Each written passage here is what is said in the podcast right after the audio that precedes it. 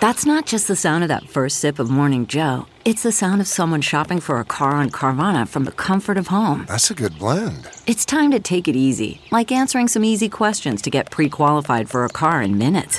Talk about starting the morning right. Just like customizing your terms so your car fits your budget.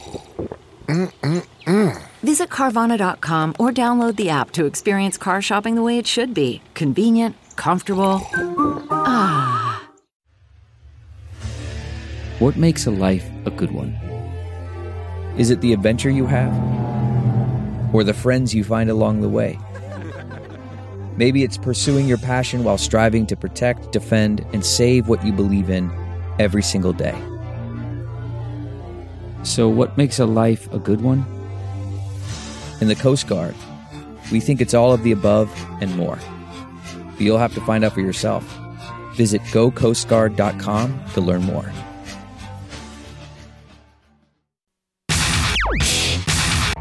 Bob Cesca Show.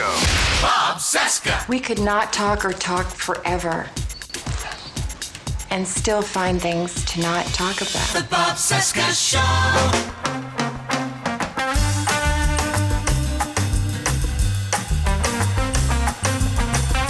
From our nation's capital, it is Wednesday, June 14, 2023, and this is the Bob Cesca interview on the Sexy Liberal Podcast Network.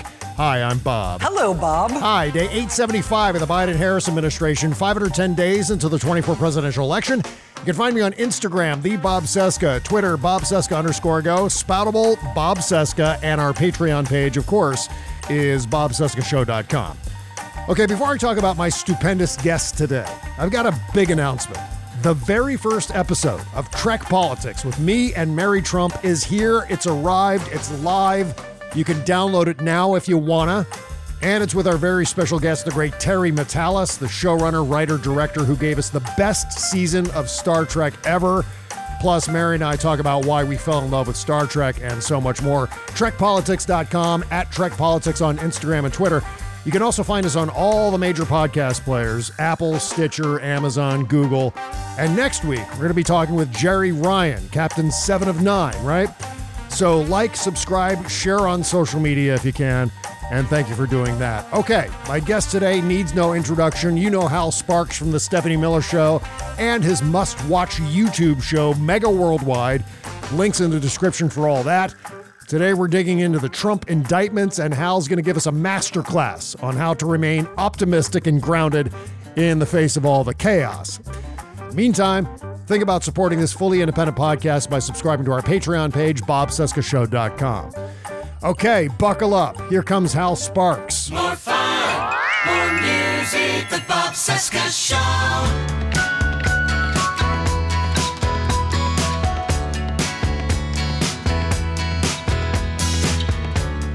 Ta-da! Hey, you know what? Hey. We, don't, we, we don't need your video. You don't have to do the video thing if you don't want to. I, I mean, I don't have mine turned on. I don't even have my. If you don't like what you see, I can't help you. I mean, honestly.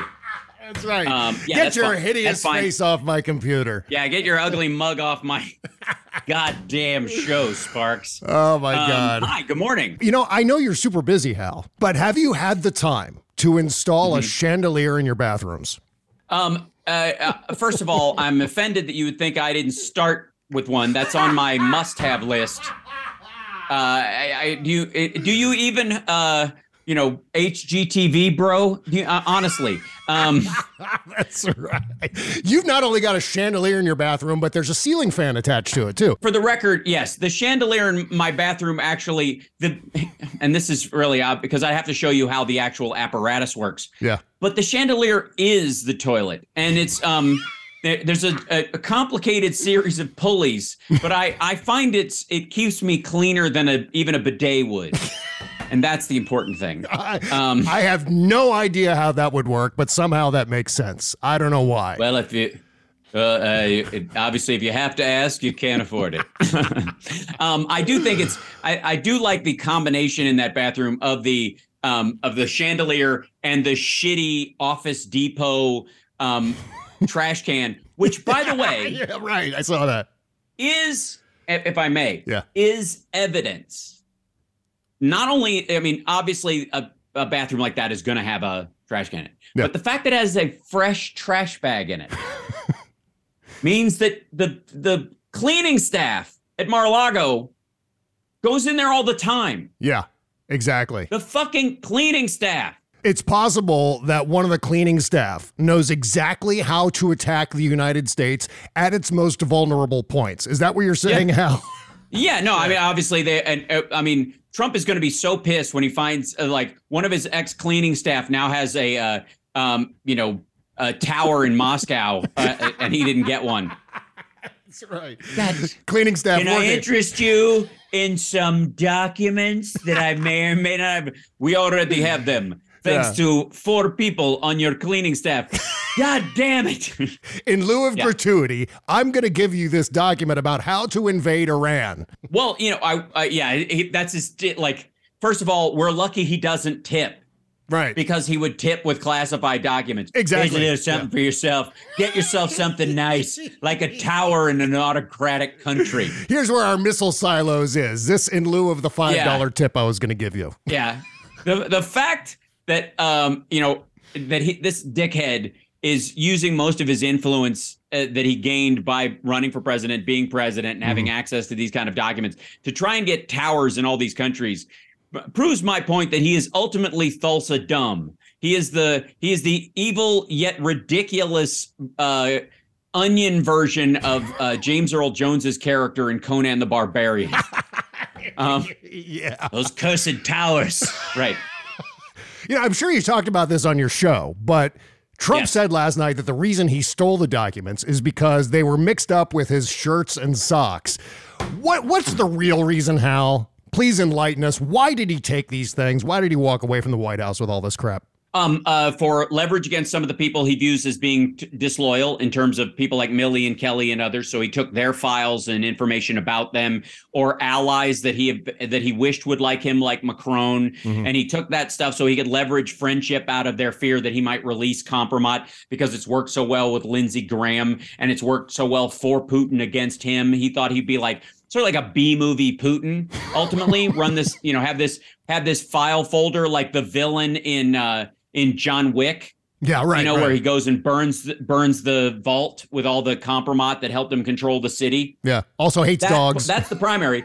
Yeah. And the reason he hid it amongst his uh his shirts and shoes and and clothing was because that's the thing when he thinks what's too disgusting to touch or root through. That's right. what he didn't it makes say, total sense. It was his unlaundered shirts and socks and underpants. That's Because it why. doesn't matter how much you clean them, yeah. you You, can't get the stank off. got to stay one step ahead of Donald Trump's laundry Mm-hmm. if you want to catch him in the act, right? God.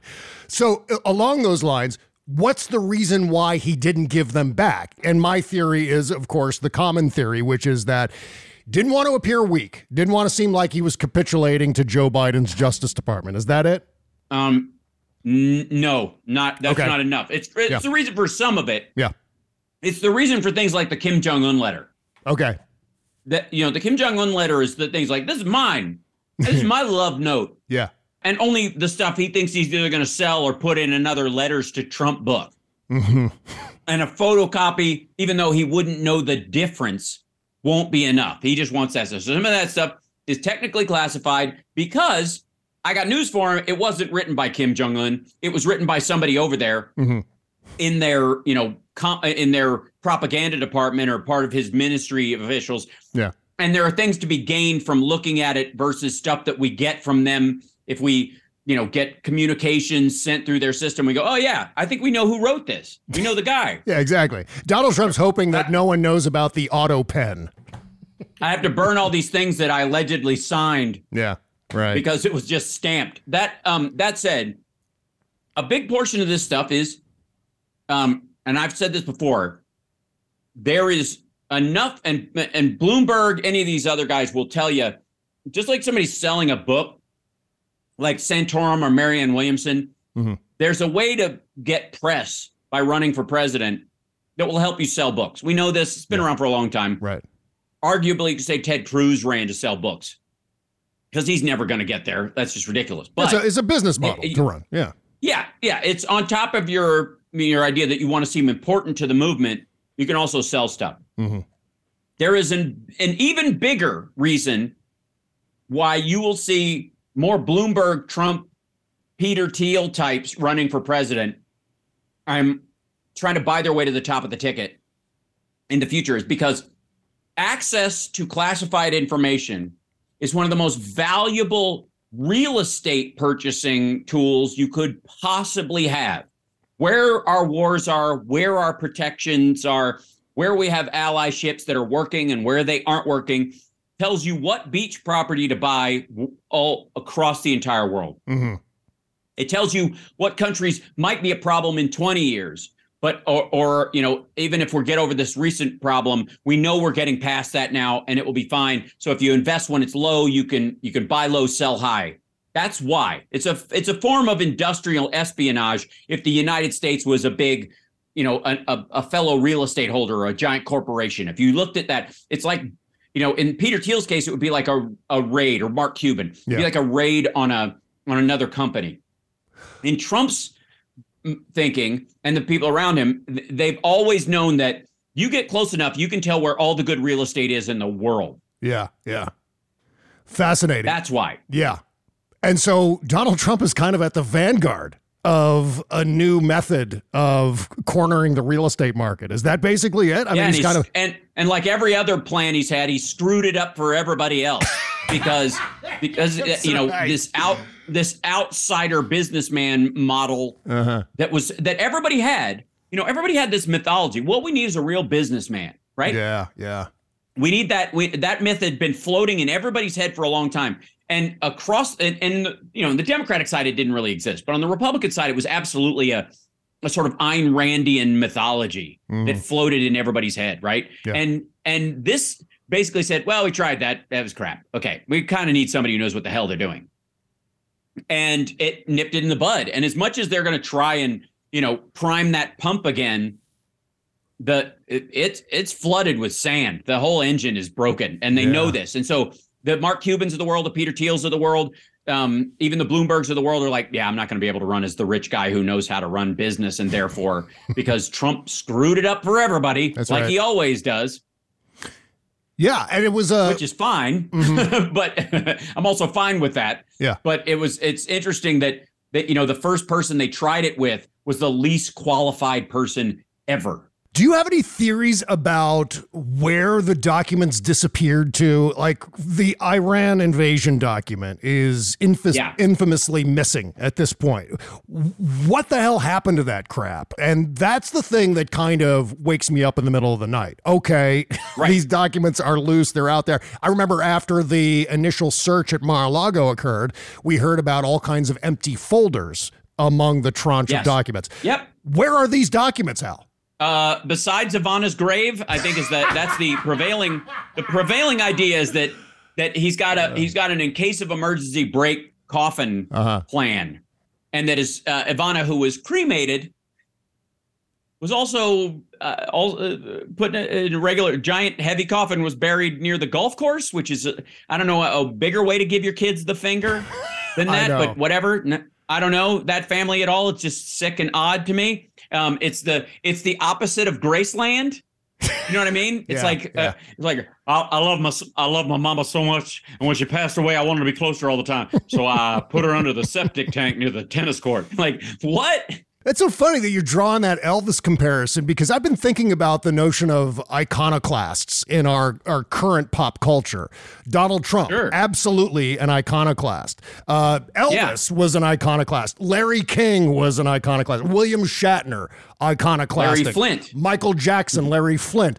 What is it about these guys? What is it about Donald Trump that fascinates so many people, even those of us who who despise him?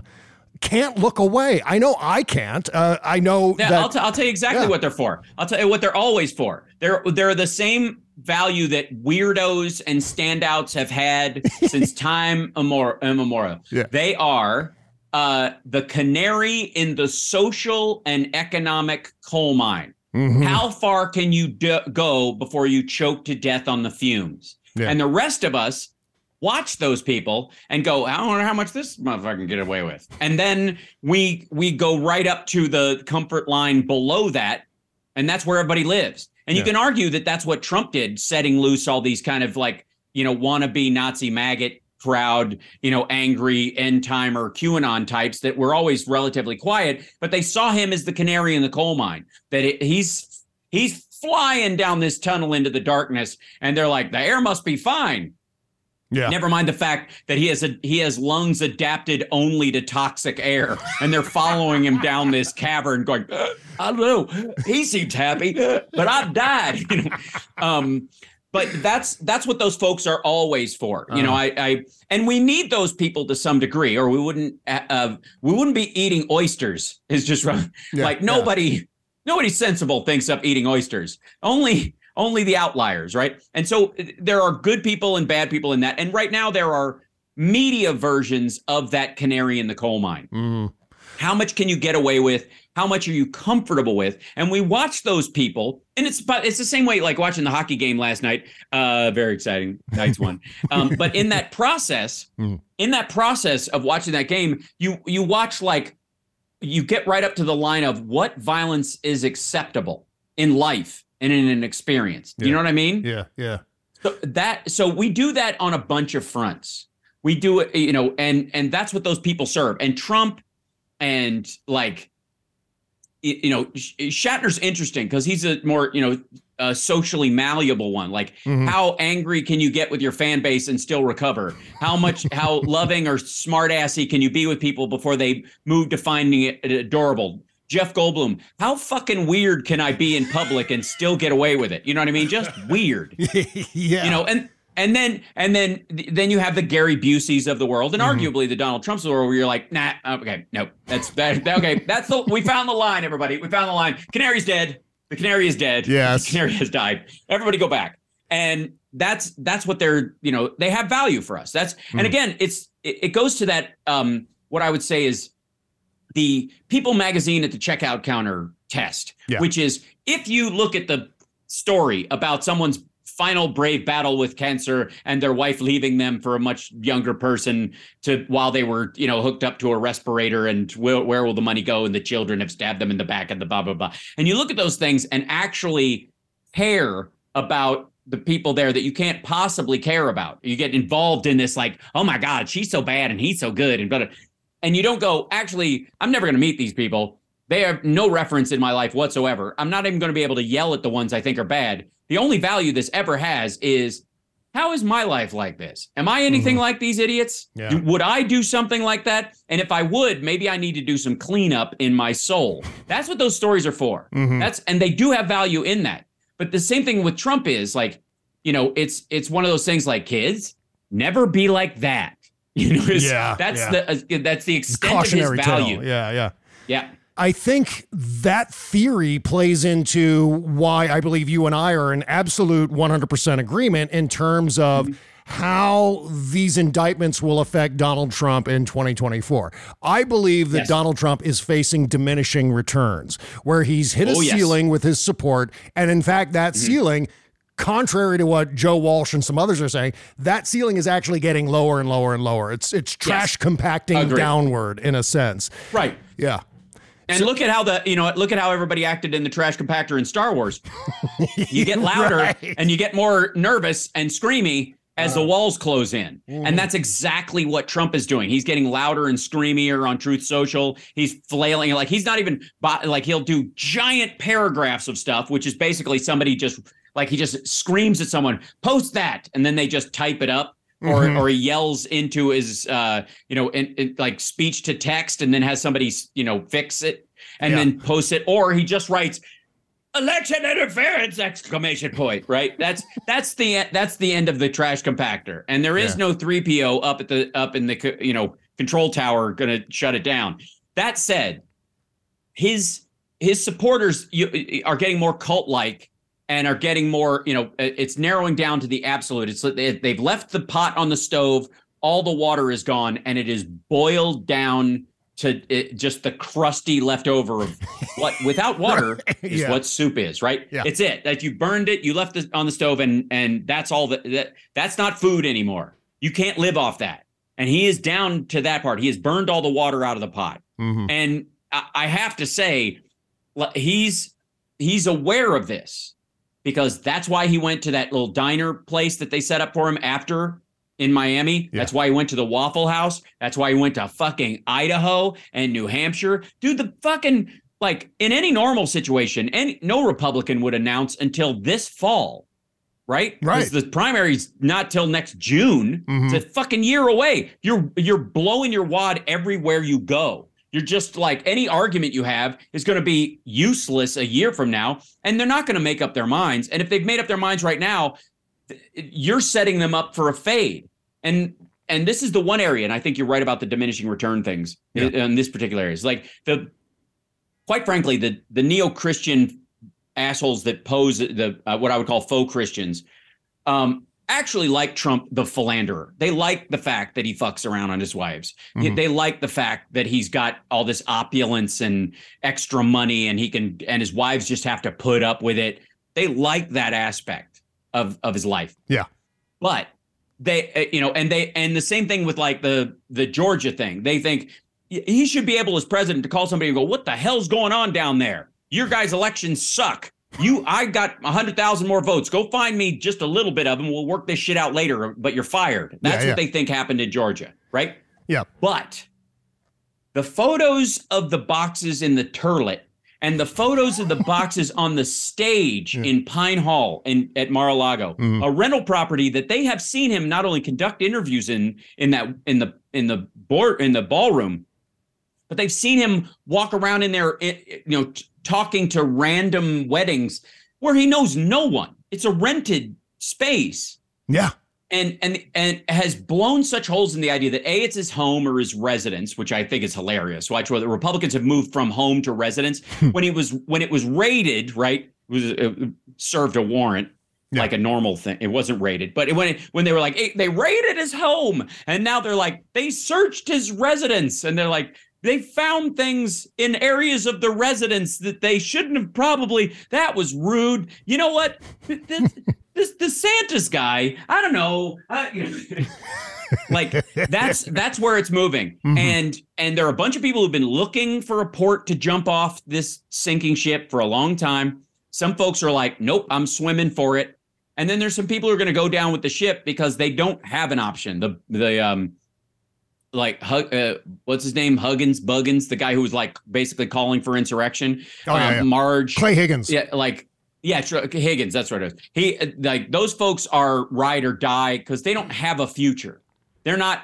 They they've already you know pissed on every rhino around them and go, I'm the real Republican, and they're outnumbered. You know. 140 to 1 Mhm. and they don't really have a base to speak of. They borrowed Trump, snuck through. Nobody else wanted to run against them because they were scared of Trump coming after them. But that was that. It wasn't because they liked the dude. They just R shirt as for, as opposed to wearing a D on your shirt. Uh, They don't have legs and they know Yeah. it, so they've got to back him. They've got to stay. But anybody who doesn't have to stay, anybody who isn't a, effectively a co-defendant politically with him, Uh-huh. um, is is going to head for the hills. This is the he gave them an out with this garbage that he didn't have to give. Right. He could have photocopied all this shit, this shit in a year, and then given gave all the things back and pretended he didn't have copies. He's that stupid. That's one of the things that confounds me, Hal, is there are Yeah. new reasons for people to abandon Donald Trump coming out in the news every damn day. And yet there Mm-hmm. are still people, I mean, even beyond Kari Lake and some of the copycats who are horking his act and trying to do like a cosplay LARPer Right. version of Donald Trump. I'm talking about the inner circle people. And I've got this sort of Yes. bug blaster theory. Like they're they're attracted to Donald Trump for some reason, but they know Right, that like if they get light, too yeah. close, they're going to explode in a little burst of sparks and flames. And so, uh, Mm-hmm. why do they keep doing it? They know exactly that Donald Trump why. will. Yeah, they think they think there's an off ramp coming. yeah, that they'll that will give them a clean out. And and but up until that moment where it's obvious that his own you know his own supporters the the ones that they'll act that actually vote the Yeah. ones that actually um you know will show up with some regularity um up to the point where those folks are like fuck Trump I'm done Yeah. and this is by the way the closest we've ever been because this is serious this is where you're seeing a lot of this that's why you're Mhm. seeing like Paul Ryan doing interviews again you're, that crowd they're coming back they're they're getting the room to move and that's they're seeing it they're seeing that off ramp coming yeah.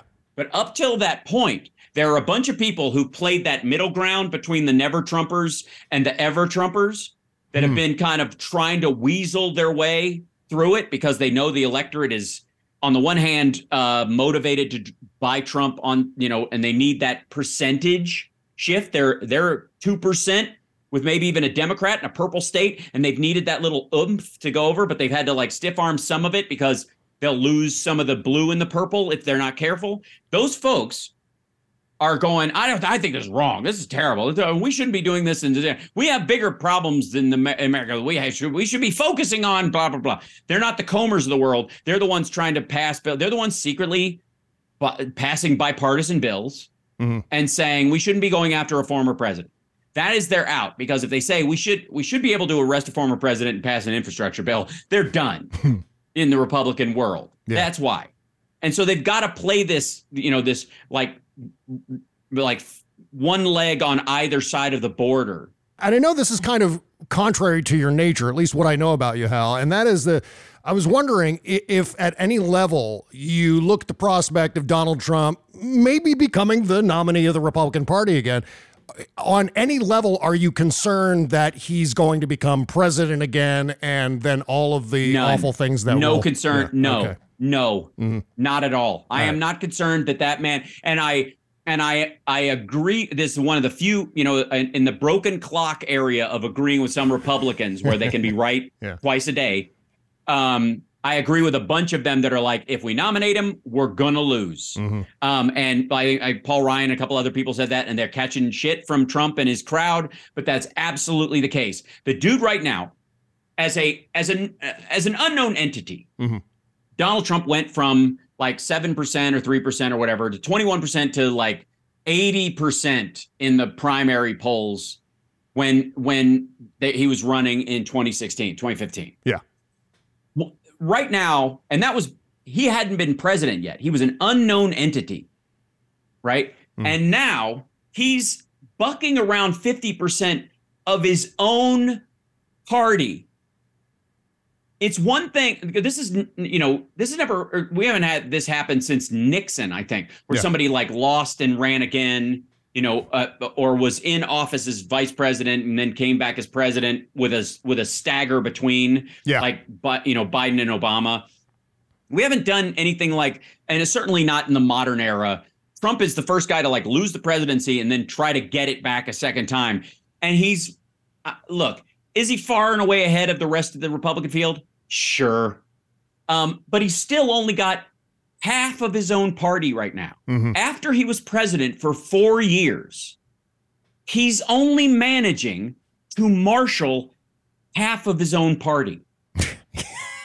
that and that's nuts. Mm-hmm. Yeah. Look, every president, every president who's a sitting president has the benefit of the voters are going to, you know, show up to, you know, it, they can bitch about the president while they're there. It's like everybody hates Congress, but they love their congressperson. Everybody hates the Senate, but they love their senator. They always manage to show up. The regular voters always manage to show up and keep that person in. Incumbents always have, yeah. um, you know, be, because people look around and go, you know, either either they're in a, you know, either it's the devil you want versus the devil you're with. Mm-hmm. You know, the yeah. idea that oh, you know, it may be the grass may be greener, but I don't trust that that's the case. So let's just keep going. That's why we didn't. Uh, it's why Bush won a second time because of the war. Like you don't change horses midstream, blah blah blah. That and people, it. you know, yep. his his his you know polling was ass in a lot of ways too, but you know, and so Biden, everybody's like arguing about, you know, how they feel about Biden isn't going to be material for another year. And Biden yeah. knows it. That's why he's smiling all the fucking time.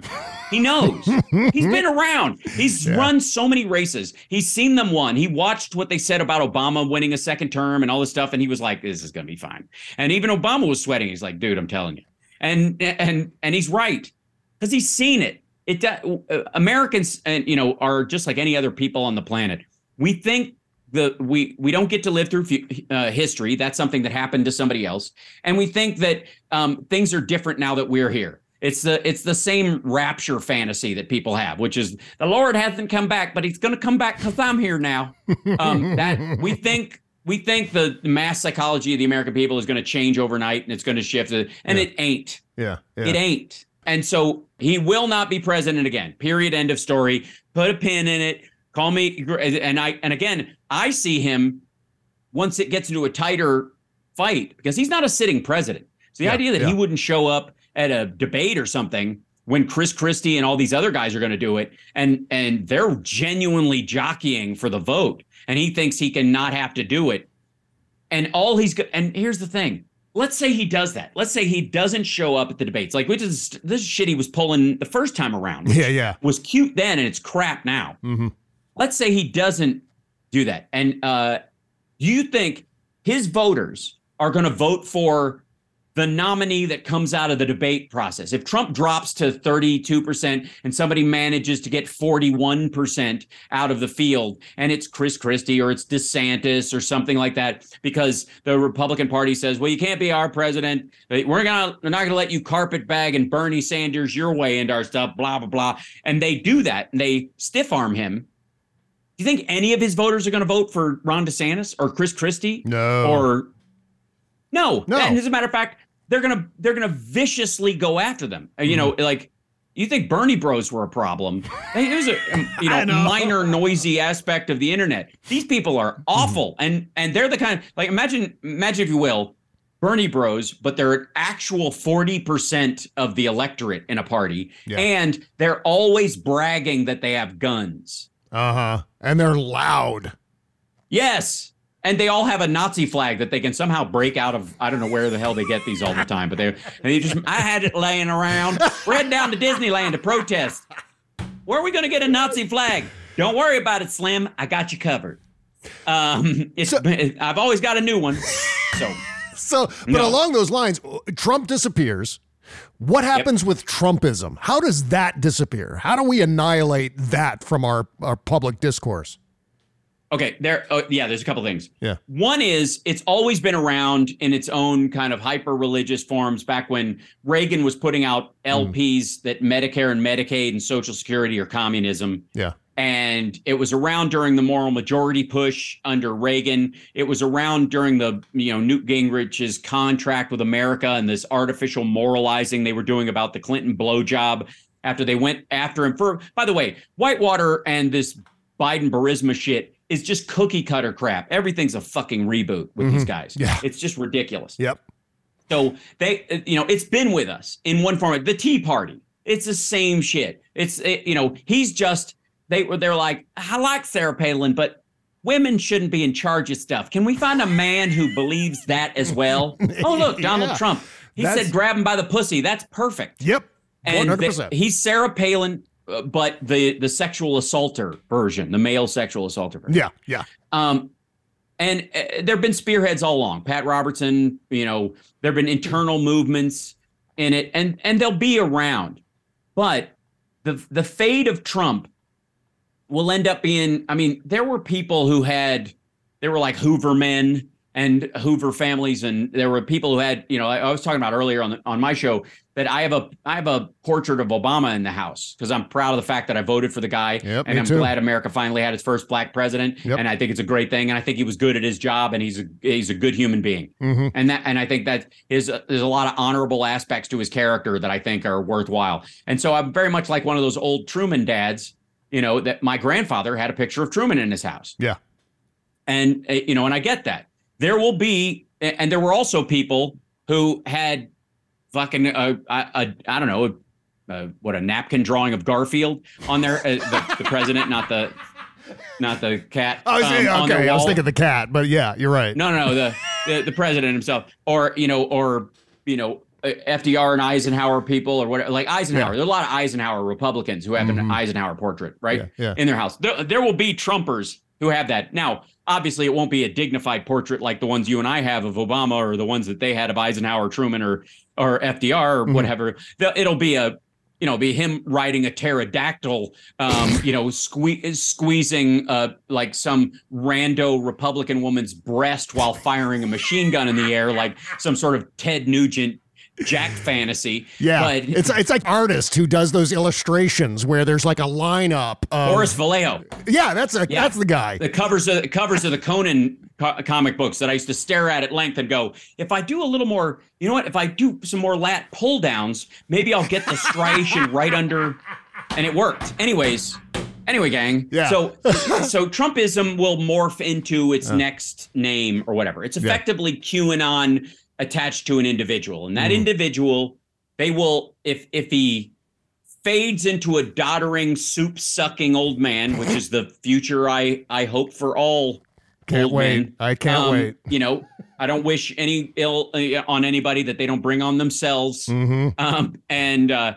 and in or if he passes away early or you know if he my concern is him stress dying because he's unhealthy and obviously on a fade and it's all the talk about right all the talk about biden being in bad shape or biden you know when by the way he tripped over sandbag got up made a joke on his way back Yeah. and the guy bicycled the next day Yeah. like he's fine If I had gone down, tripped over that sandbag, I wouldn't Yeah. have stopped complaining about the injuries for three weeks. I oh my god, Right. my knee! What's I, I that sandbag? God damn it, my knee! Well, he broke he broke his ankle Yeah. like riding uh, during the campaign, and you can tell he's got like a shortened tendon in the right leg, and he's just trying to be more mobile on it. In another, by the way, a hundred years ago, he would be the president that walks around with a cane like a gentleman and go, "Yeah, I broke my ankle" or whatever, and and he would point at things with it, and it would have a silver tip on it, and you know, like You'd have a monocle. now. and- yeah, yeah. Exactly, which I'm for at some point. You know what I mean? Um, pro monocle. Yeah. yeah, yeah. No, in, in his second term, Biden has to grow that goatee that's in the famous Oh my uh, god, yeah. uh, Midjourney picture of him. yep. Uh, wear vests and and a shirt with no jacket, and have a cane that has uh, a picture of like of Trump's head on it. Um, that he can just squeeze all the time. Not a hard top, like a softball top, like a like a stress ball that he can just kind of s- squeeze on. The Trump head, stri- uh, the, you know, for his cane or whatever, they jokingly wops around on. And then, you know, he can he- uh, when he when he leaves the White House on his final day in office, he can do a version of putting on the wrist, Ritz, and they'll they'll bring in uh, the like a hologram of Gene Wilder. A boy can dream, Oh can my god, Anyways, yes. point I'm so with you. the, the point is is that my worry is that when Trump collapses Mhm. from whatever is going to get him because he's not in good shape and he doesn't care to take again I don't know why I have to remind people of this but this is absolutely true Trump believes you are born with a finite number of heartbeats and when you run out you die Yep. That's his thing. that that he he thinks Jim Fixx or the the jogging dude or whatever died because he he sped up his heart by by jogging and he used up too many heartbeats in his time on earth like the just think for a second how fucking dumb you would have to be Remarkable. Remarkable. that's uh, to uh, to still think that. I mean, I understand it when you're, let's say you're, I don't know, you're at Wharton and you try weed for the first time. yeah. You're reading you're Ayn gonna- Rand. Yeah. Yeah, you're reading Ayn Rand and you're blowing off. Well, someone's reading it to you. Uh, you got a book. You got the book on LP, Mhm. and uh, you know one of your buddies in the frat uh, scratches it because he's trying to become the, uh, a DJ, and you hear parts of it. I, I understand how a thought like that could occur to you. Um, in the same way that some people are high enough to go, I don't know. Uh, uh, look, I know the the globe is round, but everywhere I look outside, it looks pretty flat. I mean, I know there Yeah. are mountains, right? Mm-hmm. Like that kind of thought passes through someone's head, and then you go, "Oh, wait a second, I'm I'm being ridiculous." Trump never had that moment Mhm. about this thing. Yeah. He's this this fucker thinks he like like he's going to look at his watch and go, "Oh my god, I'm down to 10." And that's it. Like don't even go don't even take me to the hospital. I got 10 beats left and I'm done. That guy. You want that guy in charge of solutions. Right. In charge of the nuclear codes. Ugh. Right, God, right. Well, even even solving for that, like, Mhm. uh, like uh, he's not a smoke him if you got him, but he's a you know you got to die of something kind of a guy. right. Right. Um, Ugh. so uh, and right now, right, it's interesting. Like they talk about how he's like he's you know he's moving into this like grandpa phase. They're trying to they're Mhm. trying to rebrand him because Biden did very well on that aspect. Yeah. a lot of people look at Biden as like, look, my grandpa. You know, we can't play fucking tennis anymore. The dude's sharp as a tack, and if we have to make a decision, we ask him. yeah. That's how people think. That's how a lot of people think about Biden. Like, you know, it takes him a minute, but when he comes to the decision, it's the best advice. He's been around the block a few times. He's not messing around, and he and he wants us to live, and Mhm. therefore he's making decisions on that. Yeah. Whereas the the the folks around Trump are like, well, we need to repaint him in this grandfatherly thing because that worked for Biden to some degree, you know, and we'll get that out there. He's shown up, you know, uh, he's eating real food with people. We got to get a picture of him driving a car instead of like pretending to honk the horn like he's a, a kid driving past a semi in the 70s in the back seat. If you pull your hand down like this, they honk, you know, that kind of shit. Because he never got to do it as a kid and he watched movies where they did that. And he's like, is that what childhood looked like? So they got a picture of him with his grandkids on the plane. First of all, they're all standing. So the kids didn't take the plane with him or they rode somewhere else or he sent them off to some other section of the plane mm-hmm. afterwards or something. Like, why are they not sitting with you? Like if my look, if my grandkids, and I think you feel the same way. Yeah, yeah. If my grandkids were on my plane with me and I'm flying to these stops and my my daughter or, my son brought their kids, I'd be like, sit up here with grandpa. You guys, yeah, yeah. And I'd send my kids to the other section of the plane and have the grandkids sit with me in the plane and go, "You want Shirley Temple? What are you doing? Let's eat some. You, we got we can all, all the pretzels you want. Remember, bring over those little crystal glasses that they have in limos, the ones I got. Yeah. put some pretzels in it for these kids, and then you guys tell how's school. That's how it would be. That's honest to God. That's like Uh, you know, in my mind. That's a fantasy. That's a that's a that's heaven to me in some degree. They're missing a, a huge opportunity. Today's his birthday. What they need to do if they really want to pursue the grandpa frame is get Mm-hmm. him into a bed wearing uh, like an old guy's pajamas with all of his Mm-hmm. grandkids gathered around the bed and Donald Trump sitting there in bed eating a slice of cake for his birthday. Oh. oh my God. Uh, they talk about. It would Norman work, but the problem is, it would. They, first of all, he's he's like he's such a classist asshole. Yeah. That the that the cake would have to be something that looks like it was baked at Tiffany's. And the only thing that would work, and that I, I understand exactly the image you're setting up, is that you let your kids make the cake, and it's going to be awful. It's going Yeah, to be right, right. fruity pebbles. It's going to have bubble gum on it. It's going to have, it's, you know, one of them. One is going to one of them's going to come up with an idea of pancake syrup and pop rocks, right between two of the layers, and it's going to be like it's going to endanger your life to eat a slice just because the chemical interactions that might blow your stomach out of your chest.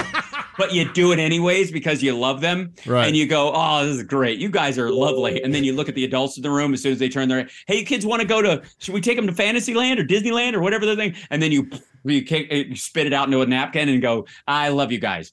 That moment, which is real, yeah. he's totally incapable of having that moment.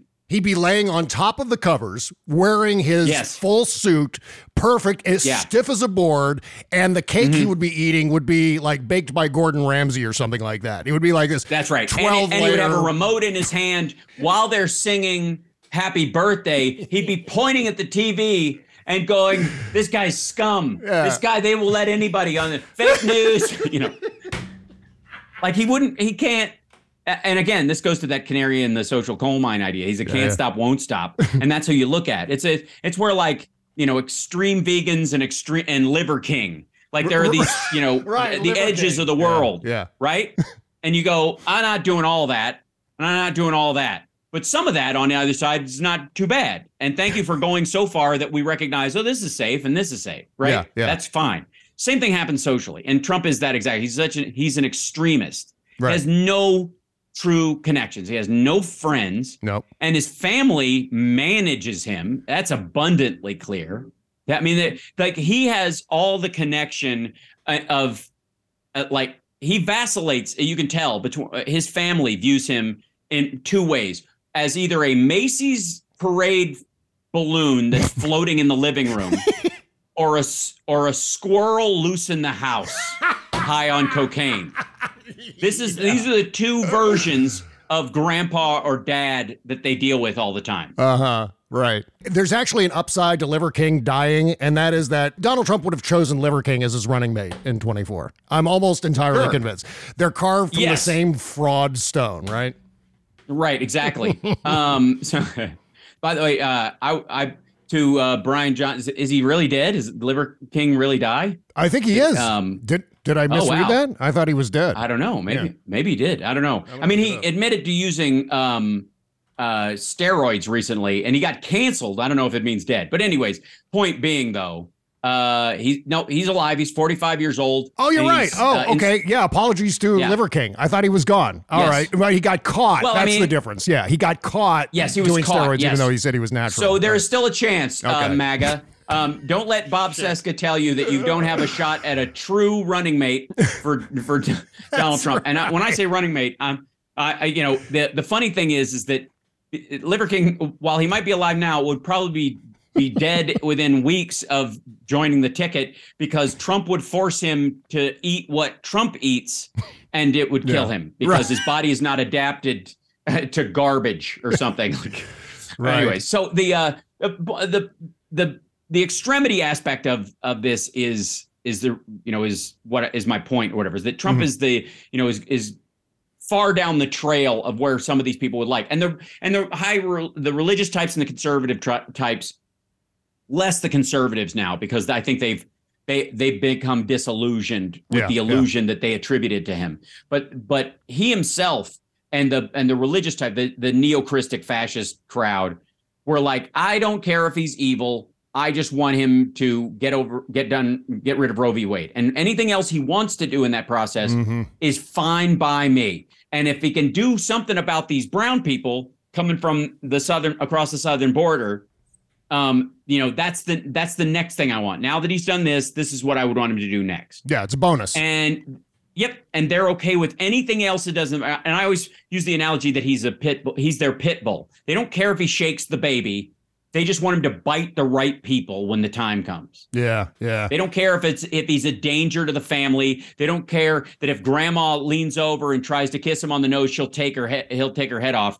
She, they don't mind that part. That's some. That's that's a threat they can live with because the threat that they're afraid of, namely strangers in their yard, is greater and will always be greater because it's based on a mythology than the than the danger of that person one to one. And this mm-hmm. is how people get ripped off by televangelists. This is how Bernie Madoffs of the world make things. This is how crypto took off. There is an element of, you know, within my safety zone of what I, the bullshit I'm comfortable with. I I will allow a certain amount of chicanery going on because I fear outside this beyond the you know the realm of reality in this mythological I win the lotto crypto will go through the roof dogecoin to the moon um the there's it's an invasion at the southern border you know the uh the globalist Soros is going to set all the open up all the prisons and dump everybody out that mythology which the Republican Party has maintained under Trump consistently is far scarier as it would be because it's I mean it's a horror movie Yeah, it's not yeah. real but it's scary as shit so that possibility is scarier to them than the reality of any damage they think he could do. And they lie to themselves repeatedly about the damage they think he could do Mm-hmm. because, well, I mean, I can grab a woman by the pussy, but I'm not letting my daughter stay over this house, right? That's the, you know, that's that's how that's how they fix that problem. I'm Uh-huh. never gonna hate, you know, or there or some of the women are like, he can, you know. Yeah. Um, that's different because that's consent, lady. You don't understand. And he's not interested in grabbing you because you asked him to. He th- he only finds value in things he can take because that's the lesson he learned from his parents. That's the lesson he learned in the 80s. And that's the lesson that the stimulants he's been on allegedly for years have taught his brain. His synapses are based on the idea that cheating will get you a dopamine fix, Yeah. but just winning on its merits will not. That's a and that's a dangerous spot to be in as a human being, but it's because you will it's it's it's kind of like that uh, Sam Bankman Fried dude Yeah. who was the, you know the NBA like who was um you know the crypto dude. He was on medications like he was using them as nootropics, like anti um what was it uh, like an anti Parkinson's med that that helps you you know it, it feeds you a constant dopamine. It keeps you working Wow. but it also triggers this thing because once you take it off or once it fades out you it's harder and harder to get a dopamine fix because you've you've kind of overstretched the rubber band as it Mhm. were Yeah. and so you do riskier shit you get involved in you know multiple relationships and fuck around and you create you know this kind of like he had he had this kind of like sex nest at the house because no one's going to be enough. You've you know what I mean? You're not in it for you're in it for the unknown, not the connection. You're you're in it for the lack of intimacy, not the intimacy. Right Exactly. in that situation Yeah, because you yeah. because that's the only place you're going to get that dopamine fix. And the same thing and gambling, right? And so Trump inter- increasingly, and you watch this in his behavior and why he doubles down and why he's willing to like just flagrantly BS around his guilt Mm-hmm. is because there's two reasons. One is he's got no he, he gets a dopamine hit from every time he doesn't get shut down by it because he gambles and wins socially Yeah. in that social canary you know gambling analogy mixed together Yep. and then the other part is is that he he gets the, you know uh, the benefit of testing well testing everyone else's lines so if somebody pushes you and you back up um you know metaphorically speaking um they they they have gotten that ground now and they know that you will cede that ground in the future even if you step forward again Yeah. and that's uh, Trump has lived his entire life bumping the uh, people's boundaries all the time because he can afford to back off and split. He's always like, I can leave a negotiation if I want to. Well, in business, you can do that. In government, you can't because you can't fire the poor. Right. You right. can't you can't quit a war because it's the return on investment is bad. It's you know it's not that kind of thinking. Yeah. And yeah. that's why he's like, we should have kept the oil. We should have gone into Venezuela and just taken their oil at this point. Like he's, it's just idiotic. It's it, Yeah. like there's no analogy to it. All right, today's show is brought to you by the After Party Podcast on our Patreon page. Every Friday, Kimberly Johnson and I record a fourth Bob Cesca Show podcast for the week, right here in the refrigerator. But this one's totally different from the usual Tuesday, Wednesday, Thursday shows. The Friday After Party podcast is loaded with all the politics you want, while also including uncensored, completely obscene conversations about sex, drugs, movies, television, our personal lives, all the crap we can't get away with on the free show. So please help support this podcast by subscribing to our Friday After Party for just $10 per month. And bonus, there's more. You're also going to get two Shadow Docket shows every week included in that same level of support. That's bobcescashow.com or patreon.com slash bobcescashow. And we thank you. Worried about letting someone else pick out the perfect avocado for your perfect Impress Them on the Third Date guacamole? Well, good thing Instacart shoppers are as picky as you are. They find ripe avocados like it's their guac on the line. They are milk expiration date detectives. They bag eggs like the 12 precious pieces of cargo they are. So let Instacart shoppers overthink your groceries so that you can overthink what you'll wear on that third date. Download the Instacart app today to get free delivery on your first three orders while supplies last. Minimum $10 per order. Additional terms apply. CarMax is putting peace of mind back in car shopping by putting you in the driver's seat to find a ride that's right for you. Because at CarMax, we believe you shouldn't just settle for a car, you should love your car. That's why every car we sell is CarMax certified quality so you can be sure with upfront pricing that's the same for every customer. So don't settle. Find love at first drive and start shopping now at CarMax.com. CarMax, the way car buying should be. Bob Cesca.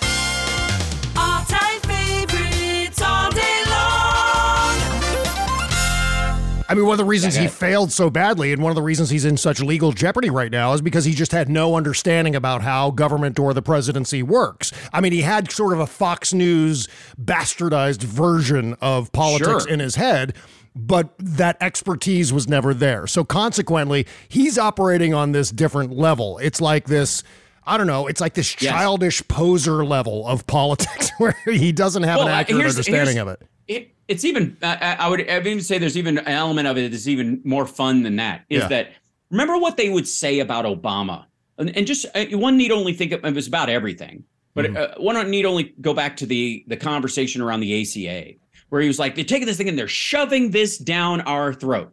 Remember that? That was like it got voted through. It passed bipartisan. It wasn't uh, you know 100. percent You know it was a little bit over, but the the prevailing party and some of the other party got together and passed this thing because they recognized it was a problem. The vast majority of Republicans disagreed on the solution or if there even needed to be one. Because you can agree there's a problem, but you can also go, there's no solving it, like a hurricane. You know, you can't nuke a hurricane, and that's where I, you see what I mean. So right, so but the you know the ACA, the the language around it was that Obama's trying to be a dictator he's going to do Agenda 21. He's going to do all this, you know, the Alex Jones stuff. They were all of his all of his executive orders were dictatorial, illegal, you know, uh, you know, absolute examples of the the supreme executive power of the presidency. Which, by the way, when they're in power, they're for, but when it's a Democrat, they're wholly against, and that person's becoming a dictator. Yeah, yeah. And so I think most of the Republicans know that's bullshit. Most of them know that's not true. They know that bills got passed and he had to negotiate with him because they were part of the negotiations. Yeah. But Trump just watched it on the news. He just watched Sean Hannity and Tucker Carlson and these assholes talk about it. And he was like, oh my God. So if you're president, wait, you get to be a dictator? I um yeah. hold on. Right. And so when he got in there, he tried that shit a lot. He made, you know, dictatorial statements on Twitter and they didn't become policy or law. And he was like, what the fuck? It's like learning Yeah. to be a surgeon by watching ER. You're not going to learn how to cut into someone's And body. not by everybody look- gets up. Yeah, yeah, exactly. Right. Yeah. And and so the idea is that he had this mythical idea of what the presidency was like, the, Mm-hmm. the- about the legal constraints that that Obama, even that Hillary Clinton and everybody else who was in the administration was skirting the law and doing these extrajudicial things all the time and getting away with it. That was the thing. yeah. They were either getting away with it or they were allowed to do it. Mm-hmm. And so he like I said, most of the the what he would call RINOs knew that was bullshit. That that's just bully pulpit nonsense. Mm-hmm. But that they could use to sell to their voters that you need me in there so that I can take care of stuff. I can stop them from doing this dictator stuff, and I'll listen to you. So they were actually arguing for democracy at that point. Trump came in and argued. "Uh, How about I'll be king instead? If, if Obama can be king and do king shit, I'll do king shit when I get in there. And his MAGA followers, who watched the exact same news diet he did, went, shit, yeah. And and they're like, he'll be our king. And that's effectively what they've been going for. So the problem was you can't. There's all kinds of shit. The the presidency is one of three equal branches of government. There's tons of constraints. You can try to push the boundaries of it, but you'll get pushback. And that pushback, unlike social pushback or a woman you meet in a fucking dressing room at a department store, that they can only, you know, those folks can only push back so much. Yeah. The government can fucking push back because it represents the entirety of the electorate, not just the people that put you in there. And that seemed to be news to him. And it, and the interesting thing is, after four years of fucking being there, it still seems to be He, news. he still doesn't know. Yeah. He didn't get the lesson. He didn't. Yeah, he still thinks he can just take shit and run off with it. And he's like, "Well, uh, Biden did." Like, no, they handed, they hired, they, the governments put security on a warehouse so they could go through all the documents that were created. And unless Joseph R. Biden wants some of his vice presidency stuff for a library for himself, vice presidents can have parts of their presidential uh, of the uh, like Obama library would be here's some stuff Joe Biden did because we were a team, and you go through all your shit and you you know you work through that. And you give it to NARA and you give it to the um, you know the administrator of that and they they'll do effectively a, a line of special masters people with with clearance and they'll leaf through all of it and they'll give you the stuff you can have or a copy of the stuff that that you can have and then they'll keep all the real shit because it's not yours it's the American people's Yeah, and we might need it in the future when we find out you were a criming asshole and so mm-hmm. Trump left with a bunch of like a mix of compromise and evidence. And I think the chances are that he thinks, and this is again, this goes to how stupid he is. he thinks that some of the shit that was in those envelopes that was evidence of him trying to commit a crime, his notes on paper, his stuff that was in folders that everybody's like, they're going to try to come after you for this, boss. He took those folders and he shredded them, he mm-hmm. burned them. Yeah.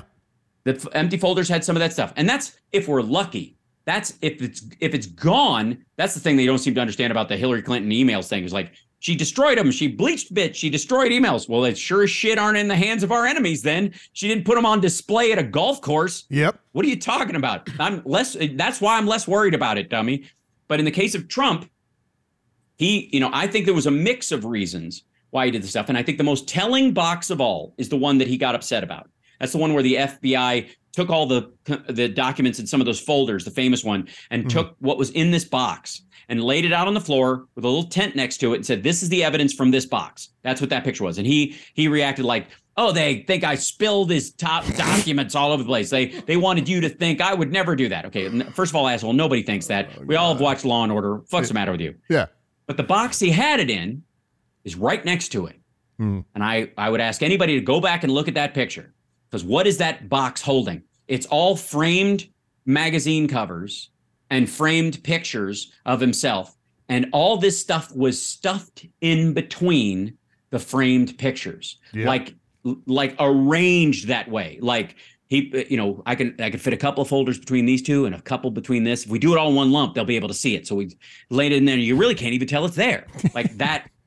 That's what the plan was, Yeah, and it's yeah. super obvious. That's what the plan was, Mhm. and where and and the Biden Penn Center stuff and all that. Like this is like old stuff from you know practically 9-11 that is asked and answered there's multiple copies of it declassified versions of it but the classified version it was the classified markings on the stuff found in biden's office all are things that have been since declassified or are not classified anymore because time has passed and and they just have ma- they just have the classified markings still on them Yeah. they're not timely especially the stuff from when he was a fucking senator it's uh, none of that is germane to fuck all at this point Mm-hmm. and and uh, specifically whatever they've mentioned every time they mention something it's why they don't mention anything if you'll notice Yeah. when they don't talk and then i think and that will benefit us too i think anybody who's talking about this should talk specifically about the nuclear uh, codes the iran um, uh, the plan, by the way, is a retaliatory strike on Iran if they attack us or Israel. And I think people need to talk about it in those terms. It wasn't a direct attack plan on Iran. That was the thing. It was a retaliatory plan if Iran attacks anyone. And Trump wanted to see it so that he could attack first. Right. That was what Milley was talking about. Okay. And he's too stupid to even know what's in. That. That's the amazing part. Listen to the record, like the tr- look at the transcript of the recorded part of that, Yeah. and it's super obvious he doesn't realize that what he's reading. He describes it, but even in his description of it, you can tell he does not know what the fuck he's looking at. Yeah. and what Milley gave him because it's amazing. Anyways, Yeah. so uh, pardon me for prattling, but this part drives me fucking crazy. No, I love it. Keep going if you want to. Yeah. All right. Good. Uh, Well, the the essence of this is that is that Trump himself um, gathered this stuff together as leverage against his enemies and and and investments in his future because information is power in his mind over certain people. And if he wants, he's never going to have Trump Tower Moscow now, but Trump Tower Paris might work if I have shit on Macron. That's what he was thinking when he's left. It's super obvious. It's how he talks. It's how he lives. It's not surprising to fucking anybody. The the the fascinating part is, and this is what we will we'll never really be able to find this out. Mm-hmm. Maybe in 50 years when they declassify it like JFK shit. But I am under the impression that there was a period where, especially after January 6th, but certainly after the election, where the intelligence community was concerned that Donald Trump was gathering up documents in case he had to leave the White House.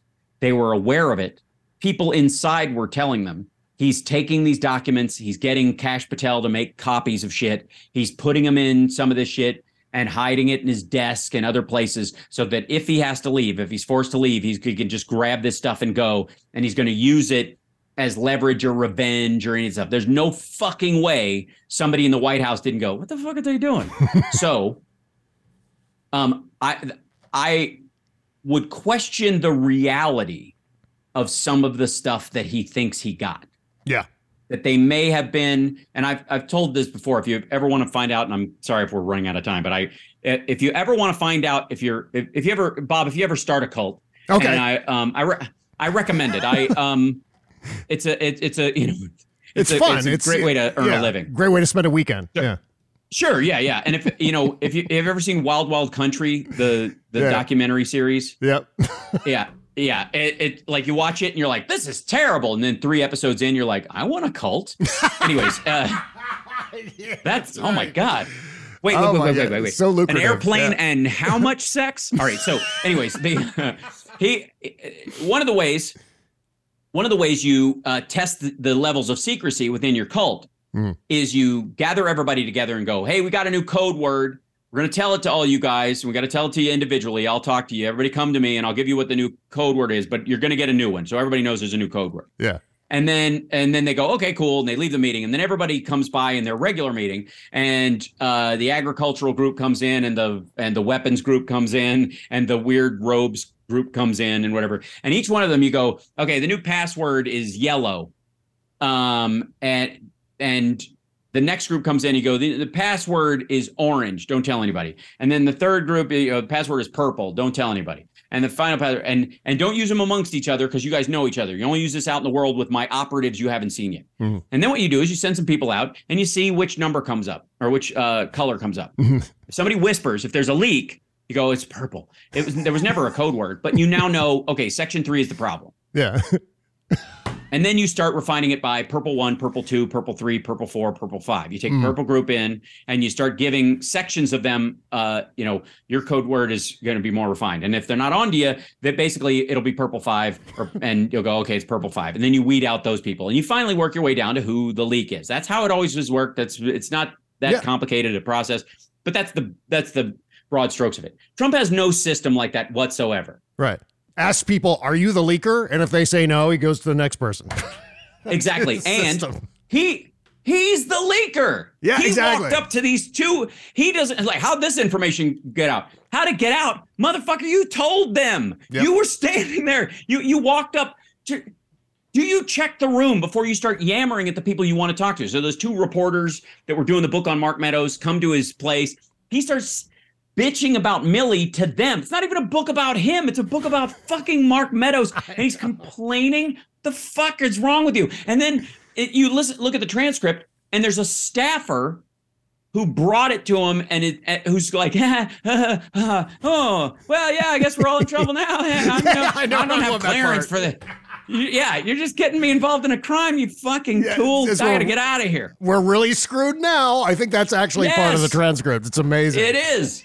And the and the amazing part is Trump's not even aware that he's that there's anybody else around. Right. And in the White House, not so much a problem because everybody who's in that building has clearance.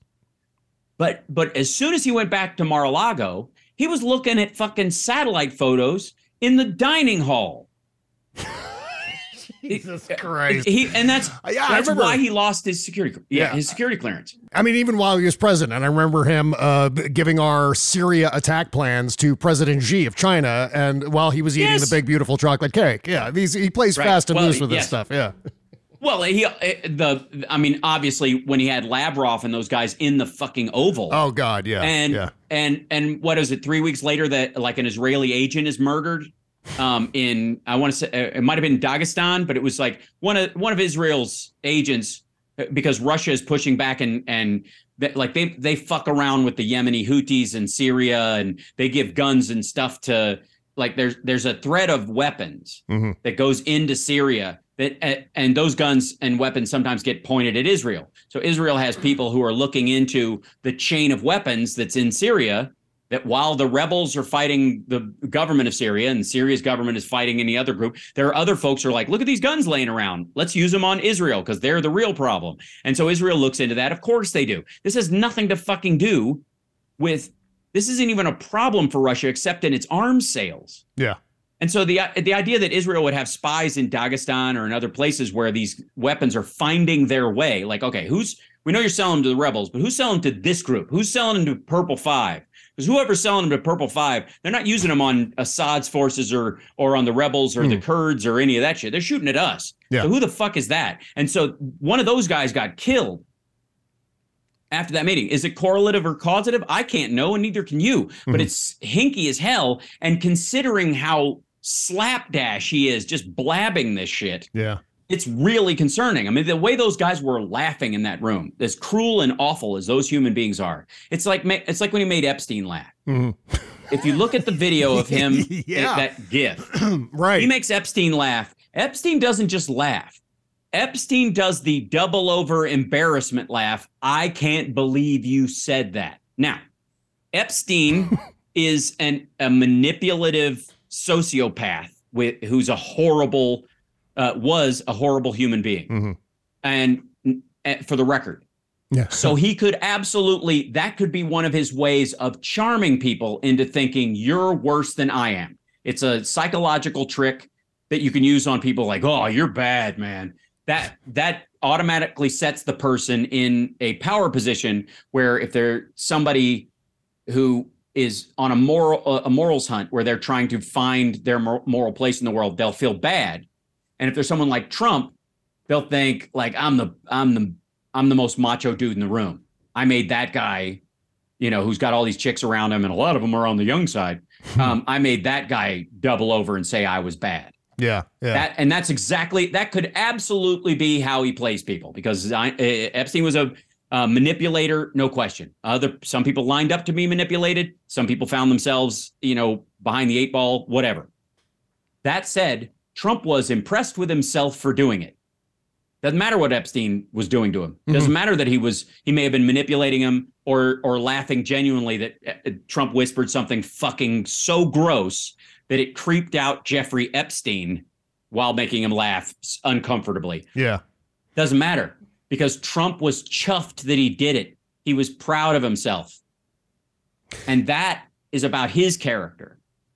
Beyond the gullibility of whether or not Epstein or somebody could manipulate him, which is scary enough if you want that guy in power again. hmm The fact that Trump was impressed with himself, that he made that guy laugh when he said something really nasty, Yeah.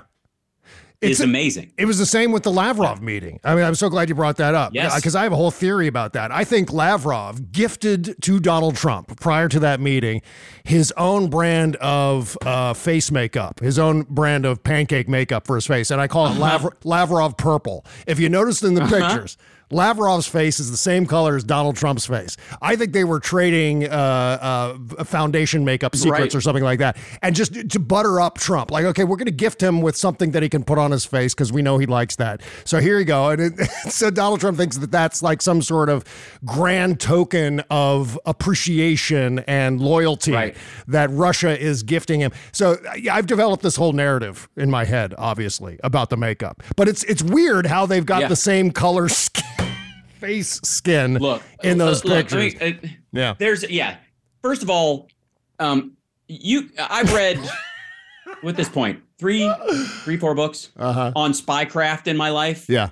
because as a as a comedian, part of your job is riot control, Mhm. psychological manipulation of an audience that has gotten out of hand at any given point. And when I was young, especially, I read before I left high school. I'd read uh, uh, "Awaken the Giant Within," um, the Dianetics. Um, Wow. I'd read I I'd read um, the Fountainhead. I'd read the, I'd read the Bible three times, two times before I was 14 years old, Oh my God. all the way through. Big time Southerner. Yeah. Um, but in in going, you know, through like I, you know, I, I was I had a voracious appetite for stuff. Never read Mein Kampf though. Never made that one to my. That was never on my nightstand. Interestingly Right. enough, it was, it was the one I was able to avoid. Curiously enough, read Sun Tzu's The Art of War. Um, uh, how to influence friends and influence people. Um, how to um, uh, yeah, they, like uh, anyways, anything I get my hands on. Yeah, yeah. Uh, Re- Uta Hagen's Respect for Acting, and in that I also read two books on spycraft. One was particularly stupid and a little dumb, and all of Stephen K. Hayes' ninja books. And um, if you haven't, if you don't know Stephen K. Hayes, uh, did you even '80s, dude? so uh, Stephen K. Hayes, um, it, you know, was the ninja guy in the '80s. Wrote a bunch of books, and you could buy ninja craft books on Oh, it. yeah. Like it was great. Yep. Read all of them. so in the spy books, though, they all talk about how to engage people. Mhm. What you do is, you know, you know, it, it, it, one of the tricks is, let's say, I ask you something about yourself, and I want to engage it, and I and you go, I love '80s movies, and that's uh, that's you know something you've offered up about yourself.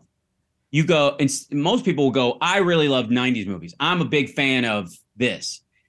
What a spy will do is they'll go, I love 80s movies, especially John Hughes movies. Mhm. Or I love 80s movies, especially like the Stallone Schwarzenegger fight between the two of them, like on body count. Like that's one of the most 80s things about it. Yeah. And then you have engaged with someone, differentiated yourself, and shared a new data point with them that they believe they're inside you. And, and as far as you know, their in, their intimacy of your psychological workings, and that's how you do it. Yeah. It's it it's like I, I've never felt the need to use that because I make friends easily, but I'm aware of the tools. the interesting thing about Trump is you don't even have to do that. You have to do that with Joe Biden. You would have to do that with Barack Obama. You would have to do it, and it wouldn't always work, by the way. Yeah. Like it, that they'll um, they've met enough people where they're like, ah, this guy's kind of bullshitting me. But all you got to do i with Trump is he goes up and go, uh, what kind of movies do you like? He goes, I I love all movies. I'm like, that's what's great about you. You just love all movies. All movies. You know, nobody loves all movies. You're I think you're the only guy I've ever talked to who loves all movies, and that's great. that's all you have to do. You don't have to be specific at all. That motherfucker will jump on the hook and go, I don't even know why you had to put this worm on here. Honest to God, I'll just jump on the hook. Just That's right. He just walks seriously, right into you know, it. I don't even know why you're Trump always makes things worse for Trump. Yeah, that's uh, that's what he does. Right. He just fucks and himself. it- right. And but in the process, he is so easily manipulated Yeah. that uh, you know if you look at the russians like going through different marks and people that they were going to gain control of over time you know in our in our history including the you know the guy who gave russia the bomb technology from the united states thinking they talked that dude into thinking like well if the united states has it no one is safe because they might use it but somebody else should have it so they can have a gun too in this. Like that's a it's fucking ridiculous. Um especially if you you're like i should give it to russia. They have gulags. Like it's how, how about i don't know maybe give it to the Philippines all of a sudden to like pick somebody small, whatever. Anyways, point being, this guy gave it to the Russians because they talked him into it. It took work, was years. Trump, it was a matter of weeks. Like, Yeah. would you, uh, uh, hey, uh, would you like to fuck her? Like that's it. That was the entire Right. That's the that's the end. That was it. Yeah. yeah, that was uh, it was like and he's like, yeah, okay, and we'll give you uh, that chick, and like we can build a tower here. It's never going to work out, but you don't need to know that at this point. And and that's where he is. Like he's the easiest mark they have ever frigging had. Yeah. And you compare that to what they think. This goes to the whole thing they think about uh, Obama as a dictator and Trump wanting to be the dictator. Mhm. Is that they do the same kind of projection with Biden and China. So the if you listen to them, you know, China, if first of all, they're the all of them are still the China's going to eat our lunch crowd, which is horseshit. Like this literally, I don't know if people know this. Like iron ore dropped four percent like that last week because Goldman Sachs uh, said the the real estate market in China is not going to recover anytime soon. It's stuck. It's dead, and it's going to dwindle. Yeah. Iron ore in the world went down four percent because they're not going to be building building like that. That price shi shift alone. If this was the 70s, that would be as much news as the OPEC oil embargo. Um, but they just don't like nobody cares because they they've lived in this idea that Biden, Beijing, Biden, Biden's owned by China because they can see how Trump was manipulated by Russia. They can see how easy it would be to manipulate Trump because he walked out there and he was like, I can't see why it wouldn't be Russia or it would be that kind of idea.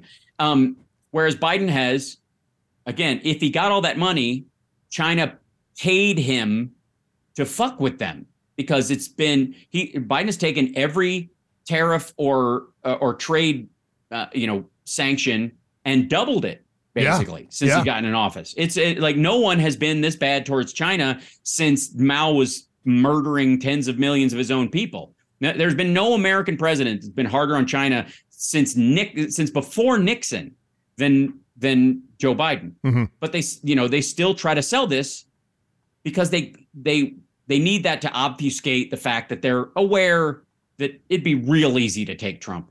It'd be real easy to just you just offer him a building, some hot chicks, and and some of his debt to go away. And he's like, "Oh, oh, the nukes, they're here, here, here, and here. I can give you, I can give you a printout. Give me a, give me a little while to have it, uh, to copy it for you, and we'll send you over a binder. There's a copy machine in the fucking room. Yeah. So yeah. uh, again, like I'm amazed right now, and I, at how tenuous a lot of his hot, hardcore supporters. Their grasp on reality is pretty bad. Yeah, yeah, they're But bullshit ones- detectors. I mean, there's, there's uh, like uh, what 70, 72 million people in this country have a, a busted bullshit detector. See, I but it, well, part of it though, Yeah, because again, some of it's got to be on us. Some of it's got to be on us. yeah, and and and on our side that's again this goes to the people magazine issue and it's a, Mm-hmm. a, a good way to wrap up i don't know how long we have and i'm i feel like i'm, I'm just- forever but the it's up to you, Yeah. man. all right. Okay cool. We'll, we'll go to the half hour point and that seems reasonable for most people's ears i guess. Okay. so um yeah but um the again you can look at the people magazine thing and you can say those people are fucking stupid. They're Mm. awful. They're bad people and i don't know why they're why is she like that to him and why is he like that to her and blah blah blah.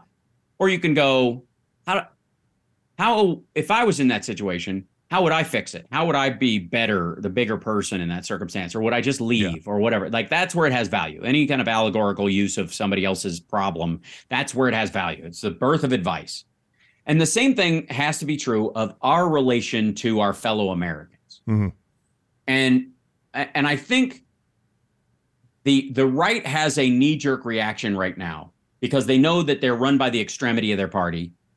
Um that they have to defend because there's there they have fewer there are fewer republicans than democrats in the country so when they go percentage of republicans versus percentages of democrats that's a false narrative because there are more in the 50% of Democrats, there are millions more people than there are in the 50% of Republicans. Mhm. And that's the problem they are aware of. So every single situation, they have to fight to get every voter they have. We always have to get every vote out. But when we did, when it was easy, when people could vote by mail, the majority of people voted by mail, hugest turnout in American history, and Biden won by 8 million votes. This scares the living shit out of them. Yeah. They know this. Mm-hmm. And the people who voted, you know, by mail for Trump, you know, who slacktivists voted, in their minds, were voting against a couple of things. And they weren't new to Trump. They were voting against an open border and communism and uh, the transing the kids, forcing transgenderism on a child and making boys into girls and girls into boys against their will Yeah. and and the gay agenda and shit like that. And there's a mix of that stuff.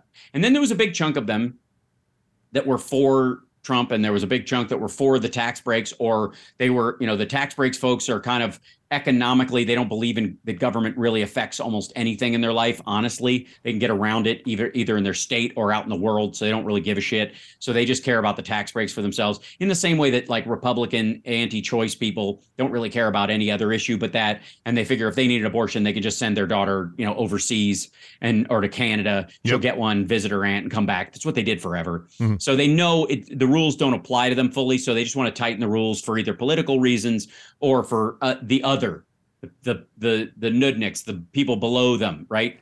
The the the Morlocks to their Eloi, as it were. and yeah, Yeah, perfect. And so um so these folks, there, there's a mix of people in that 72 million. And some of them were bullshitted or bought the narrative. Some of them were just old and habitual. Some of them were sold a bill of goods, whatever.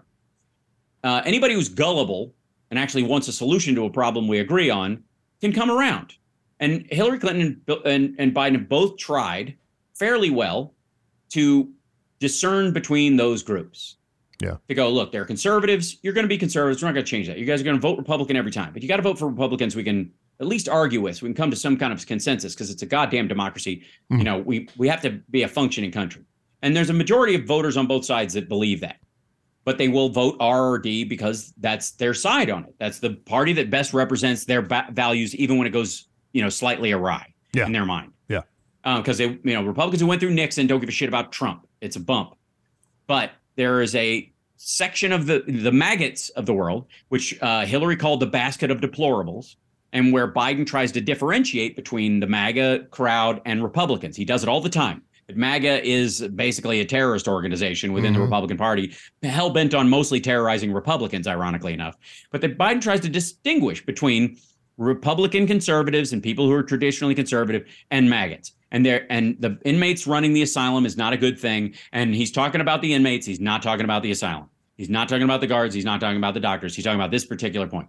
But the Republicans have done this thing the last couple of times because they know they need all these voters and they got to motivate them. Is that they think we're all maggots. They mean he means all of us. He's declared war on 72 million voters. Yep. He's declared war on half of America. He's dividing the whole country. When in reality, he's not. He's actually trying to bring back in the majority of Republicans. Mhm. And the and the maggot crowd, the Trump crowd specifically, cannot allow that because once they separate off, you get a you, you get a Bernie versus the establishment situation that they have to manage.